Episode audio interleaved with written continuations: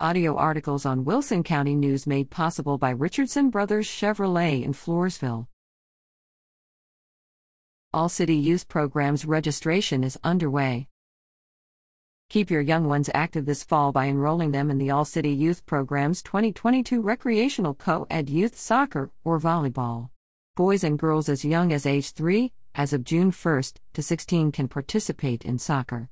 Those interested in volleyball must be 6, as of June 1st, to 18 years. To register online, visit www.asite.org.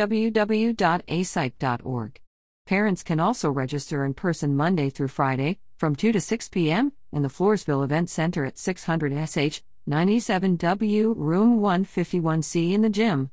Late fees will be charged on Friday, August 5th, for soccer and Friday, August 26th, for volleyball.